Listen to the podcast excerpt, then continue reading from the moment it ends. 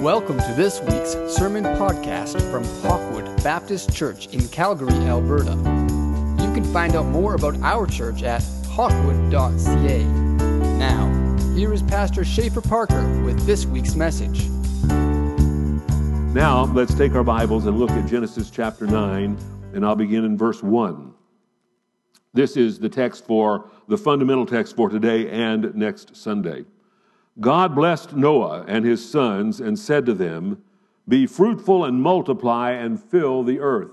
Now, you don't even have to be a Bible scholar to, to realize that this is post flood. This is after the flood. And the earth is empty, and God is saying now to Noah and his sons and their wives, as, as he said to Adam and Eve at the beginning of, of the world, you need to go out and fr- be fruitful and multiply and fill the earth. Now, verse 2 the terror, the fear and terror of you will be in every living creature on the earth, every bird of the sky, every creature that crawls on the ground, and all the fish of the sea. They are placed under your authority.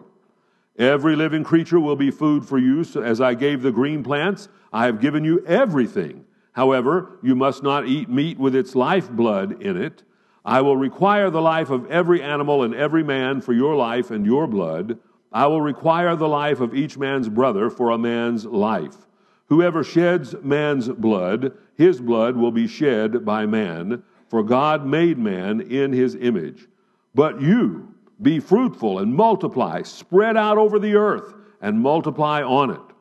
Then God said to Noah and his sons with him, Understand that I am confirming my covenant with you and your descendants after you, and with every living creature that is with you birds, livestock, and all wildlife of the earth that are with you, all the animals of the earth that came out of the ark. I confirm my covenant with you that never again will every creature be wiped out by the waters of a flood. There will never again be a flood to destroy the earth. And again, this too is God's word, and may He bless its reading.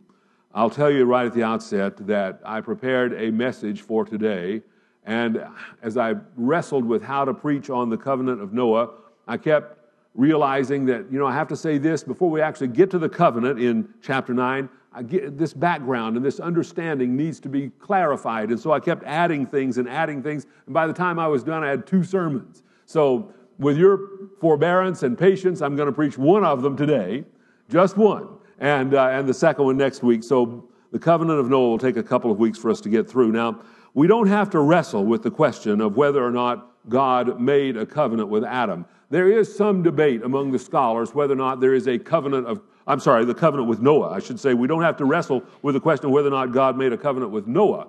There is debate about whether or not God made a covenant with Adam. I'm satisfied that he did. Uh, there's a passage in Hosea that refers to it explicitly, and all the language of covenant, except for the word covenant, is found in Genesis 1, 2, and 3, and so forth. And so I believe there is a covenant with, with Adam, but we don't wrestle with the question, did God make a covenant with Noah? Because as you have read in this inspired text that we're looking at this morning, it's the plainest language possible. Before the flood, if you go back to chapter 6, you'll see that God spoke to Noah, and in chapter 6, verse 18, God said, I will establish my covenant with you. And then in today's text, following the flood, God says, I confirm my covenant with you. In both verse 9 and verse 11, we've just read those things. So the question then is not did God establish a covenant, but is the covenant that God established with Noah relevant for today? That is to say, why should we care about a covenant that God made with Noah some 4,500 years ago? Now, I hope to answer that mostly next week. Sorry. but for now, I'll only say this, and, and I do want to give you a foretaste of what's coming. I believe that a proper understanding of the covenant that God established with Noah, combined with faith in it, isn't that the way all of God's promises work? If we don't believe, they don't help us, do they? So we need to believe that God established a covenant with Noah. We need to believe that that covenant with Noah, in some way, and I hope, I hope to explain this in some detail to you next Sunday applies even to our day. Nevertheless, if we believe that the covenant stands, if we have faith in that covenant, it will bring about for us a deep seated peace and hope. It really will. It'll change the way you look at life. It will bring to you, I believe, a peace that you cannot know any other way, at least in relationship to certain specific matters in life. So, furthermore, then, it should help you to come to a fundamental understanding of God's purpose for your life. That is, you understand the covenant, you'll understand God's purpose for your life. Uh, let me be clear. I, I don't mean that it'll help you to know how to choose a career. It won't help you to know whom to choose for a life partner, a wife, or a husband. But rather, understanding God's covenant with Noah, in which all of us were included, and we are included in that covenant. It'll help you to understand your purpose on the planet as a human being. That's what it'll help you to do, your purpose as a, as a human being or a person. But before we get into all that, I have to say a word, word or two about the flood itself. This is where the introduction kept getting longer and longer because we have to talk about the flood. Now, it's not my purpose this morning to try to prove the science of a worldwide flood, although I believe that can be done. Nevertheless, I assure you that a worldwide flood is what the Bible teaches. A worldwide flood is what the Bible teaches. Old Testament, New Testament, Jesus, the apostles. And speaking of the Old Testament, just think about Isaiah 54 that Brother Philip read to us just a short while ago. Right through the Bible, with one voice, every division, division of God's Word affirms the reality and the significance of the worldwide flood. So let's just pause and ask ourselves, thinking of that statement, what is the significance of the worldwide flood? Well, for one thing, the covenant with Noah cannot be separated from the events that made it necessary. We've read chapter 9. God establishes this covenant. There's more to it. We didn't go deeper into the chapter, and there's some things added there. We'll get to that, to that next week. But remember, the covenant with Noah cannot be separated from the events that made this covenant necessary. In other words, the covenant with Noah makes no sense unless it is based upon a worldwide flood that actually destroyed all life outside the ark. So I, I, want to take a moment then to be sure that we all agree on what the Bible actually teaches. And I want you to hear that phrase and understand it for its full significance. I am proclaiming this morning as God gives me strength as, my, as He gives me understanding, I'm doing the best I possibly can to proclaim to you what the Bible teaches. Now, the challenge, of course, is to believe it, but I'm just simply proclaiming what the Bible teaches. So I want us to be sure then that we all agree on what the Bible actually teaches about the flood.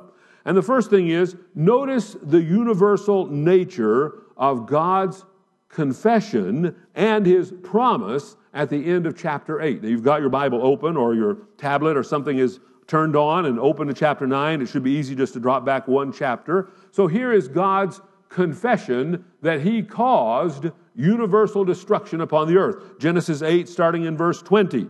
And we read there, Then Noah built an altar to the Lord. He took some of every kind of clean animal and every kind of clean bird and offered burnt offerings on the altar when the Lord smelled the pleasing aroma. Now you understand, it's not that God has a thing about smoke. What God loves is our praise and our worship ascending unto, up to Him. And in the New Testament, in a number of places, our prayers and our praise are referred to as a, a sweet scent in God's nostrils. It's our worship and our praise that God loves to receive. And that's what He's getting from Noah it's not the smoke, it's the heart. And so he noticed then when the Lord smelled the pleasing aroma, he said to himself, I will never again curse the ground because of man, even though man's in, inclination is evil from his youth. And then notice this last sentence in verse uh, 21 and I will never again strike down every living thing as I have done. As I have done. Now, either this last statement refers to a universal, worldwide flood, or else it makes God a liar. And you may ask yourself, how is that, how does, you know, how does the rejection of the universal worldwide flood, how does, how does, it, how does the rejection of that make God a liar? Well, let's, let's talk about that for a moment. If I understand it correctly, and my logic may be off, but let me just offer it to you for what it's worth, I think there are three possibilities regarding the flood. Either there was no flood at all, that Genesis 1 through 11 is a total myth. That's the world's point of view. No particular flood, no flood that wiped out all the earth where, where there was a, a, boat and, and eight people were saved and all the animals that now live on the earth were saved in that boat. The unbelieving world just rejects Genesis 1 through 11 as myth and fable, and they believe instead uh, in evolution and a, a number of other things. And they may, and they do. I mean, they, they have they have been forced to recognize that the idea of a worldwide flood is a kind of a a universal myth that's found in the most primitive tribes at the extremities of Earth's existence in the jungle and in the Arctic and wherever you find people living at the extremities, and you find that they believe that there was once a worldwide flood. And they have many, in their story, there are a lot of similarities to what we have in the Bible and uh, in those various stories. And so they can't reject that. So then they come up with the idea of possibly there were local floods and in people's memories, they were exaggerated to being universal floods. So that's the second option that there was a local flood with the possibility that all humans then living were maybe living in one little remote part or one little uh, uh, tiny part of the earth, and that they were all killed except for Noah and, and his sons and so forth, his wife and their wives. Uh, so a local flood with the possibility that all humans then living had died. Now that's the position of a man named Hugh Ross, who has spent his lifetime attempting to somehow or another reconcile the Bible to modern science. That's exactly backward, you understand. God's word is inspired, God's word is true. It's science's uh, responsibility to reconcile itself with God's word. It's not our responsibility to reconcile, reconcile the Bible with science. And, and Hugh Ross has gotten it backward. So he believes in the possibility of a local flood somewhere in Mesopotamia, somewhere in the valley of the Tigris and the Euphrates rivers and so forth. And, and he holds out the possibility, though not the certainty, and he still calls himself a Bible believing Christian, the possibility, but not the certainty, that all humans then living died in this local flood. The third possibility is that there was, in fact, a universal worldwide flood in which all non aquatic life outside the ark perished. That's the three possibilities that I'm aware of. Now, I've already spoken about these things a little bit, but let's just say this. We really don't even need to dignify the first position with a discussion. But, but here's the problem with position number two, because, and the reason I do discuss this one is a lot of Christians have adopted this point of view that it was a, a, a big flood, that it wiped out maybe all the living human beings who were still sort of concentrated in one part of the earth, and uh, except for Noah and, and, and his family. But here's the problem. Since God spoke the words recorded in chapter 8, verse 21, now we've already read those words to you, but remember what he says I'll never strike, never again strike down every living thing as I have done. Since God spoke the words recorded in 821, there have been innumerable local floods. We've had some right here in Calgary. And many of those local floods have been horribly destructive. Comparatively, ours was nothing, but there have been in our lifetimes floods where thousands and even tens of thousands of people were wiped out. Uh, some of these local floods have been horribly destructive. So I say to you that if God did promise to never again allow a local flood, then that promise has been broken too many times to count. But that, of course, is not what God promised. The only thing that makes sense in this context is that God promised to never again destroy the earth with a worldwide flood as he had just done. In my view, there's no escaping the fact that the Bible teaches a worldwide flood in which all life outside the ark, or if you want to get really technical, all non aquatic life outside the ark perished. Our challenge, and I'll say more about this in a moment, our challenge is simply to believe it. Now, God's confession then emphasizes the idea of a worldwide flood, but I want you to notice God's promise as well. Genesis 8:22. You'll see it on the screen. As long as the earth endures, seed time and harvest, cold and heat, summer and winter and day and night will not cease. I suggest to you that this verse by itself eliminates the possibility that Noah's flood was local and only later exaggerated into the concept of a universal flood as Hugh Ross and other modern compromisers would have it. I want you to notice that God did not say, as long as Mesopotamia endures, That area alone will regularly enjoy four seasons per year, along with 24 hour circadian oscillations. I mean, day and night, of course. But no, he made, he made a universal promise to the whole earth. And that universal promise beautifully balances the universal destruction that he had just unleashed. As long as the earth endures. And he means the whole earth. And then, of course, we have the summary of the flood that's found at the, you might say, the climactic point in the flood, in, as it's described for us in Genesis 7. The description of the flood at its height. So let's just turn to Genesis 7:19. It'll be on the screen if you don't have a Bible with you, but let's just read there and just see what the flood, how the flood is described when it is at its peak. Then the waters surged even higher on the earth and all the high mountains under the whole sky were covered. The mountains were covered as the waters surged above them more than. Now, the HCSB translation is an American translation, so they're sticking to the Old English measurements 20 feet. Think two stories. Think, uh, I think, 7.8 or something, six, uh, meters, whatever it turns out to be, but about two stories. So, over the highest mountains to a distance of two stories. Every creature perished those that crawl on the earth, birds, livestock, wildlife, and those that swarm on the earth, as well as all mankind. Everything with the breath of the Spirit of life in its nostrils, everything on dry land died. He wiped out every living thing that was on the surface of the ground, from mankind to livestock to creatures that crawl to the birds of the sky, and they were wiped off the earth. Only Noah was left and those that were with him in the ark. As one scholar has put it in reference to this passage, just suppose, for the sake of argument, that God had wanted to teach a global flood. Just for the sake of argument, that God had wanted to teach a local flood. How could he have said it more clearly than in Genesis 7? And I think he's right.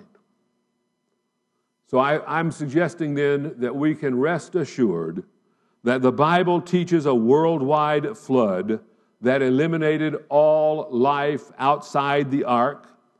And I would add, and now I'm starting to meddle just a little bit, starting to go just a, just a, a, a I'm putting a toe over the line that I promised I wouldn't go over, so I'm just going to put this toe over and then pull my foot back as quickly as I can.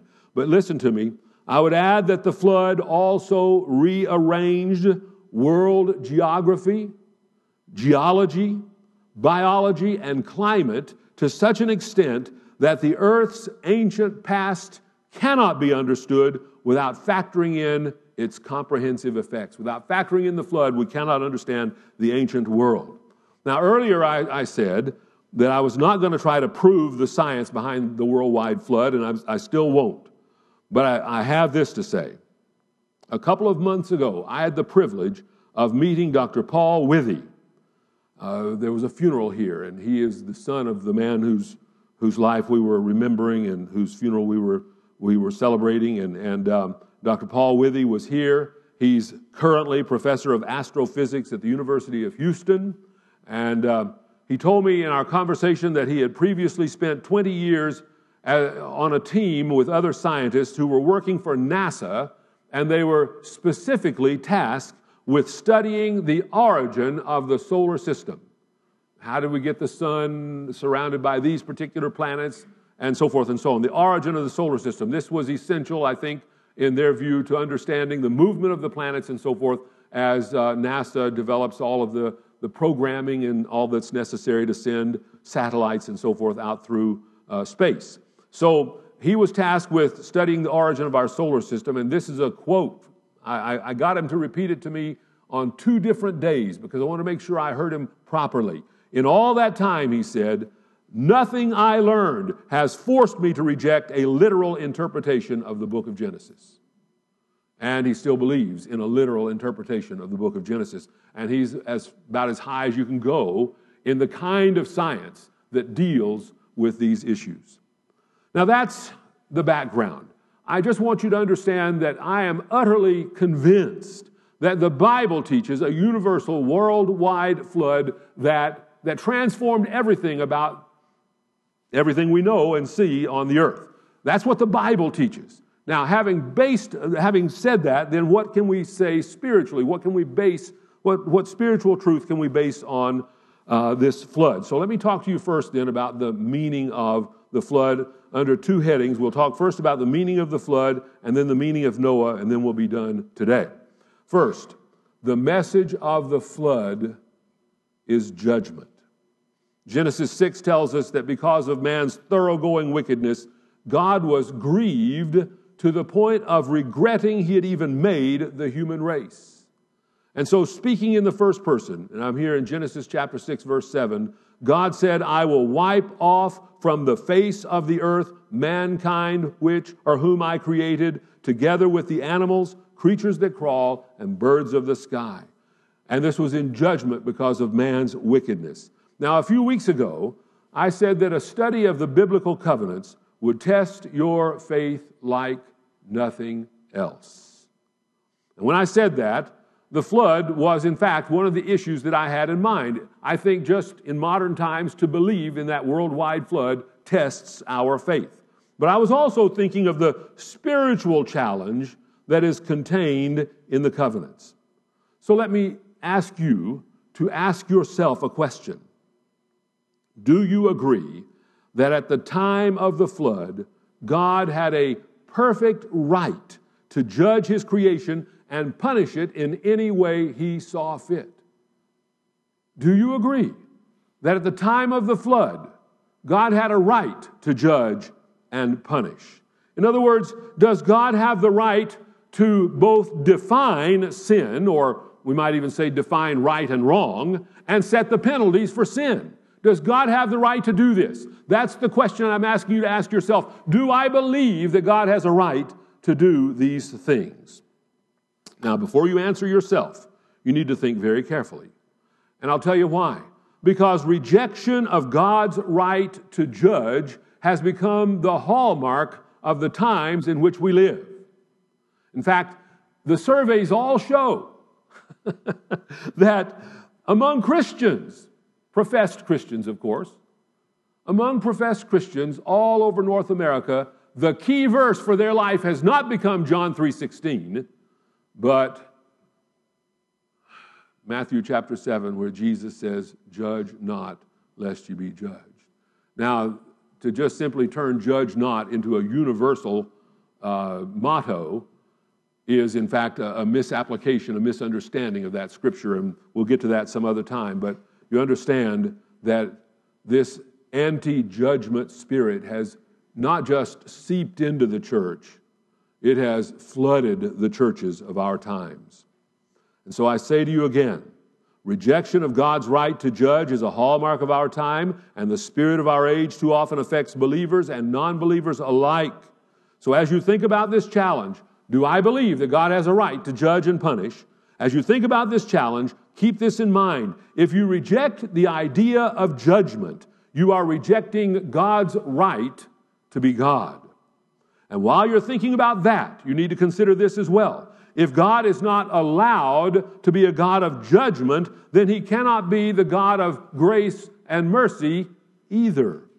You see, a God who must love cannot love. Let me put it to you this way there's a vending machine and it's full of all kinds of treats and snacks and candies and whatnot, and there's a price on the side of the vending machine, and I don't even know what it is these days, but let's say it's a toonie, it's probably a toonie. And believe me, the moment they turn the $5 bill into a quinty or whatever they're going to call it, uh, you, they'll immediately you know, demand $5 for these little 50 cent snacks that they put in these machines. But you've got a, uh, you've got a, a, vending machine and it's full of all these snacks and you've got the rest the necessary toonie and you put in the toonie and you punch the right number for the snack you want and the little thing turns and the snack falls down in the slot and you take it out and you begin to eat. You never for a moment think wasn't it generous of this machine to give me this snack? Of course you don't. You paid for it and the machine only did what it was designed to do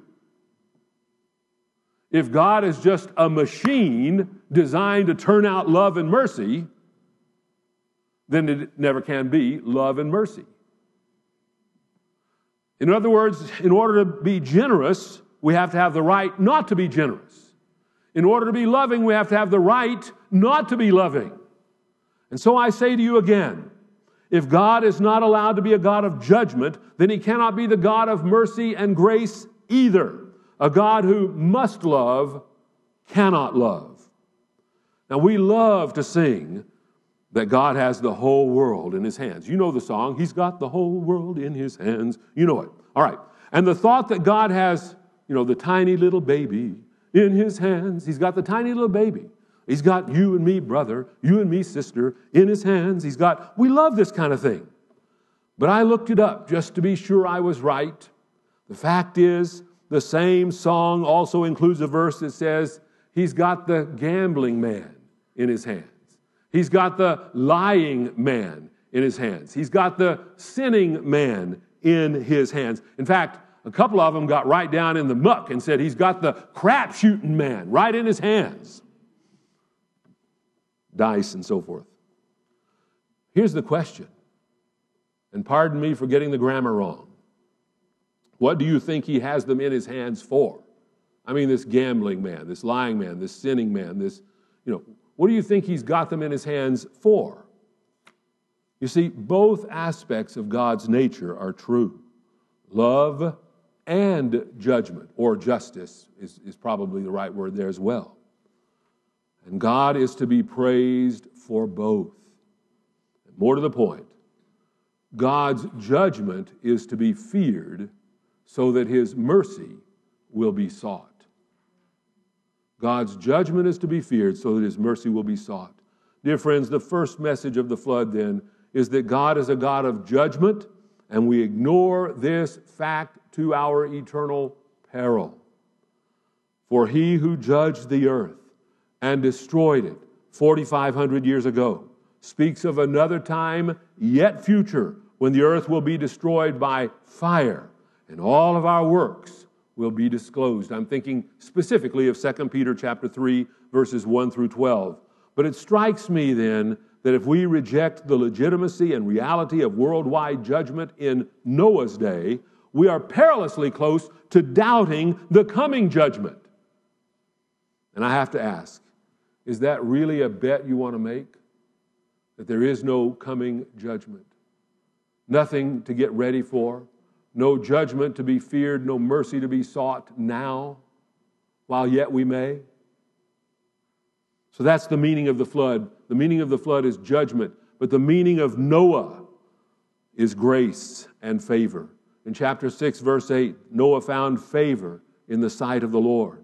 Noah was a man of faith who walked in obedience with God. And this is affirmed both in Genesis chapter 6 verse 9 as well as in the New Testament, Hebrews 11 7. And because Noah found favor with God, he saved his family and he became an heir of the righteousness that comes by faith.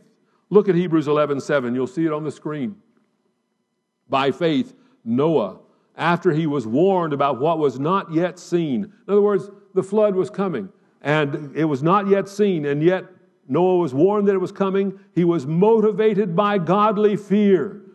Why do I talk to you about judgment this morning? Because it is appropriate to be motivated by godly fear, a judgment to shun or to, to fear and to, to shun with every ounce of our being if we can get away from that judgment by finding grace and favor in Christ and through faith in him, finding forgiveness of sin and salvation through faith in him. And so, by faith, Noah, after he was warned about what was not yet seen and motivated by godly fear, built an ark to deliver his family. By faith, he condemned the world and became an heir of the righteousness that comes by faith. So, the message of Noah and the flood still speaks to us today. That is, when God told Noah how to build the ark, he made sure to instruct Noah to put a door in the side of the ark. Chapter 6, verse 16, if you want to read it for yourself. And then when it was time, God told Noah to enter through the door along with his family and all the animals that God had brought together there before the ark. They entered the ark, and when they were all safely in, we're told, and this is Genesis 7 16, the Lord shut him in. And for that little while, we could safely sing that he had Noah and the ark in his hands. I think we could truly sing that. He had Noah and the ark in his hands, and he brought them through this horrific flood. The Lord shut him in. Now, in the New Testament, Jesus speaks of another door of safety. He's referring to himself. John chapter 10, I assure you, Jesus says, I am the door of the sheep. I am the door. If anyone enters by me, he will be saved. You see, if the ark went through the judgment that God poured out on the earth and survived, what we need to know is that when we are covered in Christ, that is, His blood has washed us clean. His righteousness clothes us and makes us acceptable in the sight of God the Father. When we are in Christ, He is like an ark of safety. And when we stand before God in that judgment that is yet to come, we will not only survive, we will, we will be blessed. We will enter into glory. We will be with God forever and ever. Remember, we enter into Jesus Christ by faith. And when we do find uh, when, when we do find, when we do enter into Him, we find that in Him God's justice has been satisfied and His love is poured out upon us, and we're safe in Him through, the, through all the floods, both of life and death and the future yet to come. So, God help us to enter into Christ, the door of safety that is offered to us today.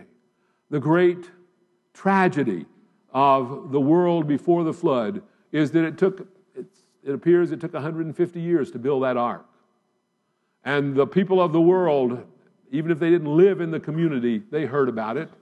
And I'm pretty sure there were some people Instagramming all over the world about that with pictures of that flood, of that ark as it was being built. And they saw it take shape, you know, the, the ribs and all the girders and all the, the, the uh, inner structure. And then they saw, of course, the, the whatever the, the boards that went on the side and the pitch that was applied to make it strong and, and, and seaworthy and, and so forth. They saw all that, 150 years. Noah's called a preacher of righteousness. 150 years, Noah's preaching the gospel. And at the end, with the door standing wide open and all kinds of extra space available. You understand, the ark was so large that every attempt to examine, you know, knowing what we know about the number of, of uh, creatures on the earth today and, and, and the birds and all of that, and understanding that they had to be fed during the year that they were on the ark, it appears that it would have taken about a third of the space to house the animals, another third of the space to house all the food and all the other things that would have to be stored on the ark. And that means the ark was a third empty. God was leaving lots of space for other people to get on the ark if they would just believe Noah and join him there. And yet, at the end, it was just him and his family. How foolish not to turn to the Lord Jesus. You say, well, how do I do that? And with this, I'm done. I think the clearest statement ever about receiving Jesus and believing in Him is found in Romans chapter 10. If on your lips is the confession, Jesus is Lord. That's the confession. Not Jesus come into my heart, you know, and live in the back closet till I need you when I die. No. If on your lips is the confession, Jesus is Lord, and you believe in your heart that God raised him from the dead, you will be saved. And so I'm challenging you now to enter the door of safety by receiving Jesus Christ as Lord. Do it right now. Do it as you sit there if you haven't already done so. Make sure that is, is the confession of your Lord, of your life, not just a long time ago, but even now. Jesus is Lord. I believe that he has risen from the dead. I believe that all the things implied in that resurrection are true, that he did ascend back to heaven, that he is seated on the throne, and that he is coming again to judge the earth and receive his people unto himself. God help us to live by faith and to let these covenants challenge our faith but with God's help, may we rise to the challenge every time.